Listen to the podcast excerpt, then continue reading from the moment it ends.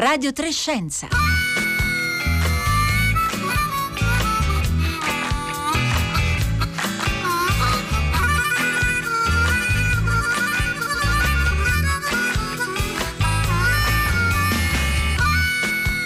Buongiorno a tutti da Roberta Fulci. La puntata di oggi di Radio Trescenza si apre con una scatola di cioccolatini. Era l'8 novembre del 2020, quindi cinque mesi fa, quando la Pfizer BioNTech, una delle eh, aziende produttrici di, di, dei vaccini, di uno dei vaccini anti-Covid attualmente in uso anche in Italia, ha annunciato l'esito positivo rispetto allo studio di fase 3. Il vaccino era efficace, funzionava. Quel giorno Katalin Karikov, biochimica di 66 anni, ungherese trapiantata negli Stati Uniti, ha comprato una grande scatola di noccioline ricoperte di cioccolata e per festeggiare se le ha mangiate tutte. Ora, se Catalin Caricò ha vissuto in modo così personale quella bella notizia è perché il merito di questa grande conquista scientifica è in gran parte suo. Se oggi abbiamo una piattaforma per produrre vaccini e eh, per mettere fine alla pandemia di Covid-19 grazie anche a questi vaccini a mRNA, eh, eh, il merito è in gran parte suo. Oggi vi raccontiamo la sua storia, i suoi studi e le grandi ricadute attuali e anche potenziali di questi studi. Oggi Catalin Caricò è vicepresidente del, della BioNTech, però la sua è stata una carriera complicata, eh, piena di battute di arresto, di, di fallimenti, di, di, delusioni. Per molti anni ha studiato l'RNA messaggero e i meccanismi con cui funziona l'RNA messaggero e il modo in cui poteva essere mh, mm, sfruttato a fini terapeutici. Lei era convinta che si potesse fare, ma quasi nessuno le dava retta. È stato così fino a pochi anni fa e poi negli ultimi anni una grande rivincita che è culminata nella messa a punto di, di, di quei vaccini anti-Covid che funzionano proprio grazie all'RNA eh, scusate, l'RNA messaggero. Eh, parleremo di vaccini, ma non solo, perché le potenzialità di questa tecnica sul lungo periodo sono ampie e eh, svariate. Come sempre aspettiamo anche i vostri interventi, commenti e domande per i nostri ospiti via sms e via eh, WhatsApp al 335 5634 296.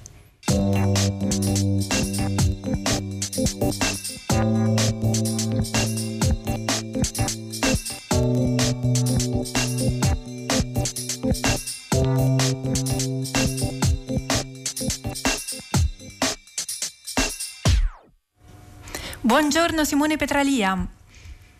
Buongiorno, grazie per l'invito.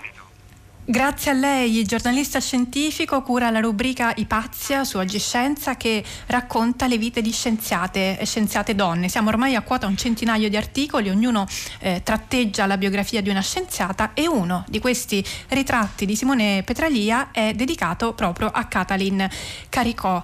Eh, oggi Katalin Caricò è una scienziata di successo, vicepresidente di BioNTech. Eh, la sua storia, però, lo dicevamo, è una storia fatta di molti tentativi ed errori, o forse più che errori potremmo dire eh, sfortune.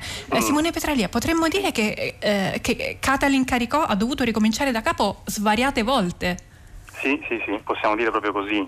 Lei studia da decenni le applicazioni terapeutiche del, dell'mRNA, dell'RNA massaggero, ma non ha, non ha avuto sempre vita facile, anzi eh, per arrivare dove adesso ha dovuto affrontare e superare davvero diversi ostacoli, in parte dovuti a, a mera sfortuna, a circostanze infauste, in parte legati diciamo alla diffidenza da parte dei, dei colleghi, perché purtroppo eh, io e la mia collega Serena Fabrini che cura con me la rubrica Ipazia, eh, lo sappiamo bene perché le storie di tante scienziate da questo punto di vista si somigliano. Purtroppo quando una donna è brillante spesso è vista con sospetto e in alcuni casi deve affrontare un vero e proprio soffitto di cristallo, no? il cosiddetto soffitto di cristallo che è questa sorta di barriera invisibile che impedisce alle, alle donne di raggiungere una piena parità di genere. Eh, a causa di, sì, di, un sessismo che si insinua tra le righe anche all'interno della comunità scientifica. Eh, la storia I primi ostacoli che, che Katalin Caricò ha, ha, incontrato effettivamente già eh, quando era ricercatrice in Ungheria, quindi nella prima parte sì. della sua carriera. Sì, eh, io diciamo, eh, leggendo la sua storia, la sua biografia, eh, ho individuato alcuni momenti particolarmente difficili soprattutto mh, nel decennio che va dal 1985 al 1995. Nell'85 lei era, aveva 30 anni Eh, dopo la laurea in biologia e la specializzazione in biochimica era riuscita a trovare lavoro in un centro di ricerca di Szeged in, in Ungheria, appunto. Per un po' eh, era andata avanti eh, grazie ai finanziamenti dell'Accademia Ungherese delle Scienze, ma nel 1985 si decise di fare dei tagli al personale eh, e purtroppo lei si trovò senza lavoro. Per cui decise, così eh, di punto in bianco, eh, quasi dall'oggi al domani, assieme al marito e, al, e, alla figlioletta, che aveva all'epoca solo due anni, di, di cambiare vita, di, di, trasferirsi negli Stati Uniti. Mm, diciamo che eh, a causa delle ristrettezze economiche eh, in cui si trovavano sia lei che il marito, furono costretti addirittura a vendere eh, l'auto e ricavarono uh, l'equivalente di circa 1200 euro uh, dalla vendita dell'auto che, in contanti che nascosero nel, nel, nel, nell'orsacchiotto di peluche della bambina e quindi partirono, così fecero un vero e proprio viaggio della speranza all'avventura verso gli Stati Uniti e quindi il primo grosso ostacolo fu questo, insomma quello di ritrovarsi senza lavoro in Ungheria e dover cambiare vita completamente e andare a vivere negli Stati Uniti. Eh, anche negli Stati Uniti però purtroppo Katalin l'incarico non ebbe eh, vita facile perché in un primo tempo eh, trovò lavoro come ricercatrice alla Temple University eh, in Pennsylvania, poi a causa diciamo, di dissapori col, col suo capo eh, le fu revocato l'incarico trovò lavoro all'Università della Pennsylvania eh, e lì cominciò a, a, inviare una serie di domande per ottenere finanziamenti in modo da poter effettuare le ricerche eh, legate appunto all'RNA, all'RNA messaggero, mm, una terapia genica sperimentale eh, completamente nuova, mm, per cui ovviamente eh, insomma, le richieste da parte di una sconosciuta ricercatrice ungherese riguardanti una terapia eh, innovativa, mai sentita prima, eh, portarono a una serie di rifiuti e quindi altro grande ostacolo. Nessuno, nessuno era intenzionato a finanziare, a finanziare le, le, le sue ricerche eh, perché sappiamo che chi anticipa andate... i tempi spesso non è visto di buon occhio purtroppo incontra, incontra ostacoli certo succede se andate a vedere le interviste online a Katalin Caricò non vedrete anche adesso insomma in questi giorni una scienziata piena di sé eh, conserva anche insomma no. nonostante mm. gli ultimi sviluppi conserva un atteggiamento piuttosto quieto eh, però negli anni ha dimostrato veramente una tenacia incredibile Anthony Fauci l'immunologo eh, chiamato dall'allora presidente presidente eh, degli Stati Uniti, Donald Trump, a capo della task force per contrastare eh, la pandemia, Anthony Fauci ha detto di lei che era praticamente ossessionata in senso positivo dall'RNA messaggero e mm, quel che, che, lei voleva fare. Qui insomma lo diciamo grossolanamente, poi nella seconda parte della puntata vedremo meglio questo aspetto più prettamente scientifico. Quello che lei voleva fare era usare l'RNA messaggero come canale di comunicazione per dare istruzioni eh, alla, a, alla cellula, alle nostre cellule, dare degli ordini ehm, a piacere, insomma possiamo eh, dire così. Eh, all'inizio tutte le difficoltà che Simone raccontava, eh, finalmente però a un certo punto arriva la svolta, c'è un incontro per Catalin Caricò che cambia le cose. Sì, esatto. Uh, dopo aver attraversato altri ostacoli, eh, in particolare nel 95, che può essere definito l'annus horribilis della vita di, di, di Catalin Caricò, in cui fu costretta ad accettare un demansionamento da parte dell'università, le venne diagnosticato un tumore, suo marito in quel periodo era bloccato in Ungheria perché non gli rinnovavano il visto. Insomma, per fortuna nel 1998, grazie all'incontro con, con un immunologo chiamato Dew Weissman eh, dell'Università della Pennsylvania, eh, riuscì dopo tanti tanti tentativi finalmente ecco, a portare avanti le sue ricerche, le sue ricerche sull'RNA messaggero. Insieme lei e Weissman eh, diciamo, riuscirono a, dimostrare l'utilità di questa molecola eh, e nel 2005 eh, i loro studi furono pubblicati su una rivista molto prestigiosa che è Immunity. Eh, poi comunque eh, all'epoca davvero si trattava di, di qualcosa di mai, mai, sentito, mai visto prima, per cui il mondo scientifico reagì comunque con scetticismo, furono necessari altri anni eh, e altri tentativi e solo nel 2013 davvero eh, Carico riuscì a, a, a, a poter diciamo, mettere in pratica, eh, a poter far fruttare le sue ricerche perché eh, venne assunta appunto dalla BioNTech, che all'epoca era una piccola società eh, tedesca, eh, e poi il resto è storia, perché sappiamo che, che qualche anno dopo eh, BioNTech e Pfizer eh, diciamo, si, si, si, unirono, decisero di, di, portare avanti una partnership eh, e adesso sono tra, tra, tra, le aziende farmaceutiche più importanti e il loro vaccino è utilizzato. È, è, l'argomento del giorno ed è quello che insomma una delle strade che forse ci aiuteranno a uscire da questa situazione che va avanti da ormai eh, un anno. Noi continueremo a parlare di Catalin, Catalin Caricò e del suo lavoro nella seconda parte della puntata. Grazie Simone Petralia per questo ritratto che ha tracciato della scienziata, giornalista scientifico, lo ricordo, cura la rubrica I pazzi su Oggi Scienza. Trovate il suo articolo su Catalin Caricò alla pagina di oggi di Radio 3 Scienza. Continuate a scriverci al 3 335 5634 296. Grazie.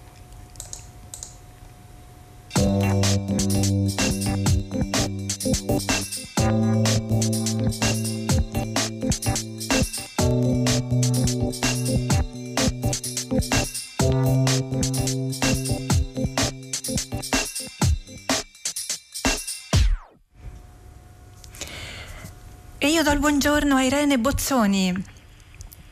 Buongiorno. Buongiorno, Buongiorno benvenuta, grazie per essere con noi, biologa molecolare all'Università La Sapienza di Roma e ci aiuterà in questa seconda parte a capire la portata delle scoperte di cui è stata protagonista la biochimica ungherese Katalin eh, Caricò. Abbiamo già parlato da questi microfoni di come funzionano i vaccini a RNA messaggero, vi segnalo in particolare una puntata con Alberto Mantovani che è andata in onda il 30 dicembre eh, scorso. Noi oggi vorremmo concederci uno sguardo un po' più largo largo sulla tecnica che ha consentito la produzione di questi vaccini, sul suo eh, valore scientifico e anche su come ci si è arrivati dopo anni di tribolazioni, come abbiamo sentito dalla storia di Katalin eh, Caricò. Irene Bozzoni, prima di tutto, eh, Katalin Caricò lavorava con l'RNA messaggero addirittura quasi già 40 anni fa, ci è voluto tantissimo tempo. Ora, dato che anche lei lavora sull'RNA, le chiederemo di spiegarci insomma qual è stato eh, il problema, perché ci è voluto così tanto tanto, ma prima di tutto, perché Caricò era ossessionata dall'RNA, come dice Anthony Fauci. Che cosa eh, fa questo RNA messaggero che lo rende uno strumento così potente? Sì, mm, grazie per queste domande che permettono di parlare un po' di questa molecola, un po' che è stata la Cenerentola nel campo della biologia molecolare perché molta enfasi ovviamente si è sempre data al DNA, giustamente dove risiede l'informazione genetica, l'RNA invece è il trasportatore dell'informazione, quello che dal DNA porta l'informazione all'apparato della cellula che produce le proteine, che sono i ribosomi. Mi ha mm, molto colpito quello che diceva eh, il giornalista prima sulla uh, storia di Caricò, che è stata quella di ricominciare svariate volte è, è un leitmotiv questo nella vita di tutti gli scienziati, eh, si ricomincia sempre tante volte ma quello che è importante è dal fallimento poi si riparte. E nella scienza c'è un fatto molto importante che eh, Catherine Caricò forse ha subito che spesso eh, la scienza che dovrebbe essere molto aperta invece rimane ancorata in dogmi anche abbastanza forti. E, e quindi per chi vuole andare all'inizio contro i dogmi eh, sicuramente le porte sono più difficili da aprire. E questo deve essere stato sicuramente il caso della Caricò perché perché quando si è cominciato a parlare di terapia, cioè come cambiare, eh, l, come poter curare delle situazioni patologiche all'interno della cellula, si è sempre pensato solo diamo alla cellula malata il gene sano, quindi il DNA. E invece lei eh, ha portato avanti questa idea, dice ma perché invece di dare il DNA, il gene sano, che può, essere, può portare tutta una serie di problemi, essere come diciamo noi genotossico perché magari il DNA anche se con frequenza bassa può anche andare a inserirsi all'interno del DNA della cellula ricevente. Perché non dare l'RNA che invece ha una sua vita limitata non è genotossico non potrà mai inserirsi nel DNA e eh, produce quello che noi vogliamo, ovvero le proteine di interesse.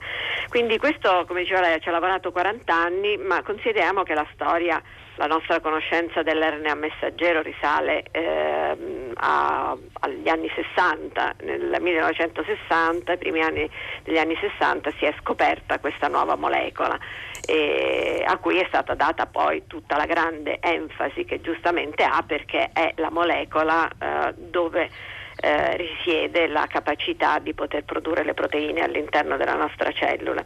Quindi giustamente eh, l'RNA ha una sua parte molto importante, eh, negli anni abbiamo scoperto che l'RNA poi non fa solamente proteine ma fa tantissime altre cose all'interno della cellula, ma concentrandoci all'idea dell'RNA messaggero, ecco che il lavoro fatto da Carico è molto interessante. Quindi magari vi dico in poche parole perché la sua persistenza è stata importante, perché sì. quando inizialmente si usava un RNA che io posso fare in provetta, in vitro, in un laboratorio e lo inseriva all'interno di una cellula. Questo RNA inizialmente che veniva fatto era, come si dice, un RNA che ha solo la formula chimica della molecola normale dell'RNA, come diremo noi un po' nudo, semplice.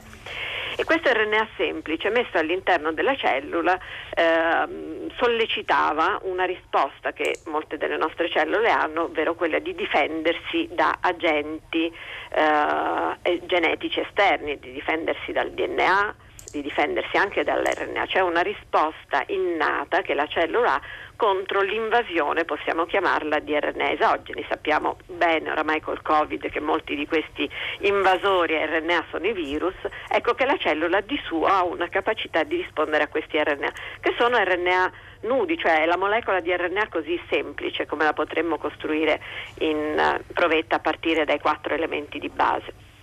Quello che lei ha contribuito a fare e, e, qui devo ricordare che è stato molto importante tutto um, il lavoro che tanti gruppi stavano facendo nel nord-est dell'America, uh, da Harvard, all'MIT, all'Università di Massachusetts e della Pennsylvania, perché era il gruppo dove si lavorava molto sull'RNA, quindi c'era una massa critica di persone che avevano conoscenze a largo spettro sull'RNA e uno dei contributi di Caricò è stato proprio quello di scoprire che bisognava modificare l'RNA, la chimica dell'RNA, modificarla un tantino per fare in modo già di superare questa prima barriera. L'RNA che viene inserito all'interno della cellula, se è semplice, diciamo, viene, eh, scatena una risposta della cellula che fa sì che la cellula poi preferisca anche morire piuttosto che avere quell'RNA. E invece lei ha scoperto che se all'interno della cellula veniva inserito un RNA modificato, e su queste modifiche si può entrare in una lunga discussione, sono modifiche chimiche che si aggiungono alla struttura chimica già complessa dell'RNA, che grazie a queste modifiche chimiche la cellula non riconosceva questo RNA come esogeno, come eh, invasore. E questa è stata la prima grossa scoperta. Oltre a questo, negli anni e grazie al lavoro qui di veramente tanti eh, ricercatori in giro per il mondo si è scoperto poi che le modifiche dell'RNA non solo lo proteggono da questo sistema di difesa della cellula, ma anche lo rendono molto più stabile perché la cellula ha dei suoi meccanismi per cui degli RNA, anche quelli propri della cellula, vengono eliminati con una certa frequenza, se invece l'RNA era modificato acquisiva una stabilità considerevole. Ancora un terzo punto, che l'RNA poteva ancora essere modificato in un tipo di sequenze che venivano aggiunte Uh, in una certa porzione dell'RNA per renderlo ancora più competente, più efficace nella traduzione, ovvero nella produzione della proteina. Quindi tre elementi magici, le modifiche che riescono a uh, far sì che l'RNA non venga riconosciuto come straniero, modifiche perché servono a rendere l'RNA più stabile e modifiche che servono anche a rendere l'RNA più competente alla traduzione. Quindi tre elementi eh, vittoriosi quando vogliamo parlare di un'applicazione che nel caso del vaccino è quello di dire inserisco un RNA in qualsivoglia tipo di cellule, nella maggior parte dei casi nelle nostre vaccinazioni questo RNA entrerà in cellule muscolari, ma in queste cellule questo RNA è stabile, rimane per lungo tempo ed efficientemente fa una proteina. Che proteina in questo caso dei virus? La proteina del, del Covid che serve ad agganciare eh, la, i, i, recettori dove normalmente eh, il, la proteina eh, che la proteina riconosce sulla cellula. La famosa proteina spike. Sì, esatto. La Irene Bozzoni ci ha, ci ha, chiarito già tantissimi punti, quindi abbiamo, eh, intanto abbiamo già spiegato molto bene come eh, come mai ci è voluto così tanto per ottenere, per raggiungere il traguardo che Catalin Caricò eh, ha, ha, cercato fin da già 40 anni fa e, e, e, come è riuscita a superare il problema della reazione dell'organismo che insomma sulle prime sembrava che rispondesse male alla eh, all'incontro con, con l'RNA e adesso sappiamo invece che è stata trovata una soluzione. Vorrei rivolgerle una domanda importante che ci arriva da Luca che riecheggia un pochino la grande preoccupazione che ricorderete eh, ora la diffidenza forse più concentrata sui, il, sui vaccini ad, adeno, ad, scusate, ad, adenovirus come AstraZeneca Johnson Johnson. Il, la discussione pubblica è molto concentrata su quello, però all'inizio invece delle campagne vaccinali c'era una gran preoccupazione rispetto proprio ai vaccini a mRNA e si sentiva spesso parlare della paura che potessero, diciamo così, modificare il nostro codice genetico. Allora, a questo proposito eh, è arrivato un messaggio appunto di Luca che ci chiede in che senso le terapie con mRNA vengono definiti vaccini, cioè ci chiede i vaccini sono in realtà terapie geniche. Allora, facciamo chiarezza su questo punto che è importante intanto vaccini è qualunque procedura riesca all'interno di una cellula a produrre delle proteine che poi possono eh, sollecitare una risposta immunitaria. Quindi si può fare in molte maniere, l'importante è che alla fine io ottenga delle proteine contro cui voglio sollecitare la risposta immunitaria. E questo lo posso fare in molte maniere, lo posso fare come in tanti vaccini classici dando le proteine direttamente alla, a, all'individuo, lo posso fare dando il DNA che poi produrrà l'RNA che poi farà la proteina. Oppure posso farlo dando l'RNA che produce la proteina. Il fine è uguale al, in tutti e tre questi approcci, quello che ottengo, ottengo una proteina, che in questo caso sarà la spike. Quindi sia che io la dia come proteina, sia che la dia come RNA, sia che la dia come DNA, alla fine otterrò sempre una proteina spike e sarà questa proteina prodotta dal nostro organismo che solleciterà una risposta immunitaria e quindi la produzione di anticorpi. Questa è la vaccinologia.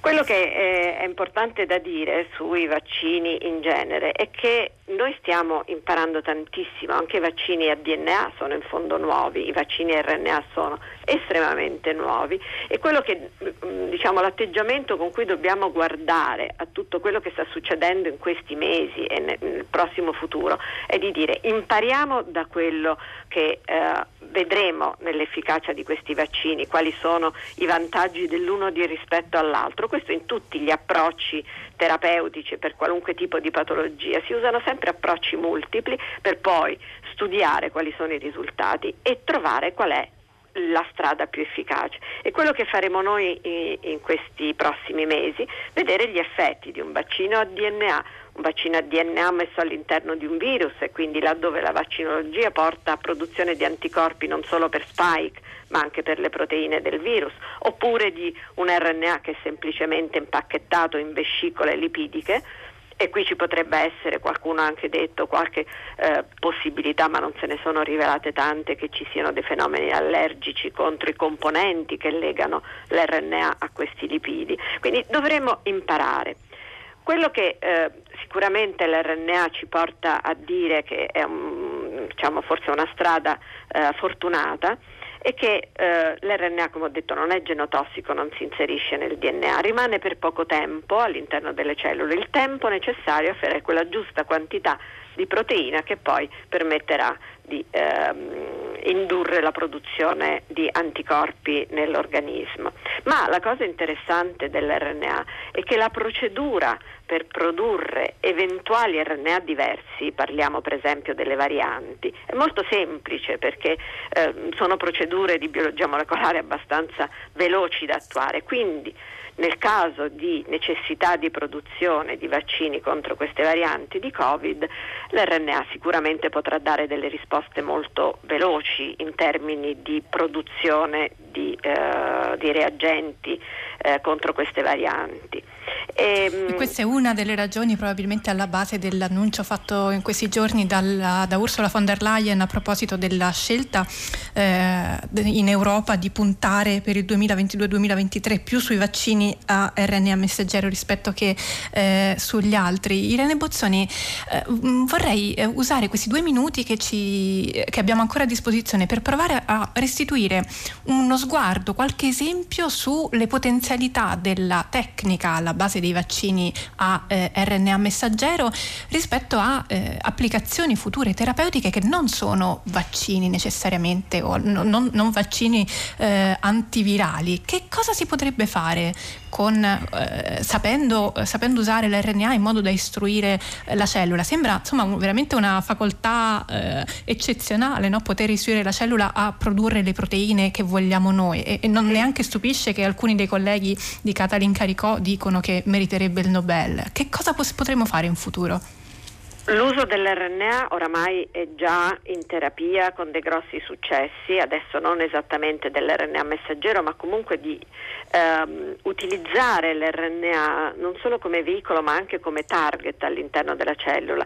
La ehm, eh, sclerosi eh, muscolare amiotrof- ehm, amiotrofica è attualmente curata attraverso una procedura che modifica l'RNA della cellula e questo è già in trattamento, questa SMA, per ehm, la cura di bambini che sono affetti da questa patologia. Quindi già adesso abbiamo degli ottimi esempi in cui intervenendo o con l'RNA o sull'RNA della cellula posso modificare, posso curare importanti patologie come eh, questa che è una letale. La Duchenne, la distrofia muscolare di Duchenne è molto simile, sempre intervenendo sull'RNA della cellula con altre molecole di RNA, perché l'RNA ha la capacità di riconoscere altre molecole di RNA, anche qui ci sono delle eh, oramai orizzonti molto vicini per arrivare alla terapia, quindi è già qualcosa che sta succedendo quello che i, i vaccini che stiamo uh, osservando e usando in questo periodo, i vaccini a RNA messaggero anti-Covid-19 sono i primi vaccini messi a punto con la tecnica dell'RNA e chissà insomma in futuro che cosa ancora si, uh, si potrà fare. Abbiamo iniziato a vederlo con Irene Bozzoni, grazie Irene Bozzoni per il suo aiuto, ricordo biologa molecolare all'Università La Sapienza di Roma. Voglio prendermi ancora un minuto per ricordarvi che fino al 19 aprile, quindi fino a lunedì, è possibile possibile contribuire al nuovo centro di fondazione TOG, Together to Go Onlus, dedicato a bambini e ragazzi con patologie neurologiche complesse. È in corso in questi giorni una campagna di raccolta fondi ed è possibile partecipare attraverso il numero solidale 45583. Queste risorse serviranno a realizzare un nuovo polo di riferimento per la disabilità infantile a Milano. 45583 trovate tutte le informazioni sul nostro sito alla pagina della puntata puntata di oggi di Radio Trescenza. Siamo eh, in chiusura di questa puntata, approfitto solo per ripetere il nome della protagonista di questa puntata perché ce lo chiedono via sms, è Katalin Caricò, la scienziata ungherese di cui abbiamo parlato con la K, sia il nome che il cognome e adesso è il momento di lasciare spazio al concerto del mattino. Vi salutano oggi con me Cristina Santi alla parte tecnica, Cristiana Castellotti oggi in regia, Paolo Conte in redazione, Marco Motta Motta, la cura di Radio Trescenza, che è un programma ideato da Rossella Panarese. Noi torniamo lunedì alle 11.30. Adesso lascio il microfono al concerto del mattino da Roberta Fulci. Buona giornata a tutti.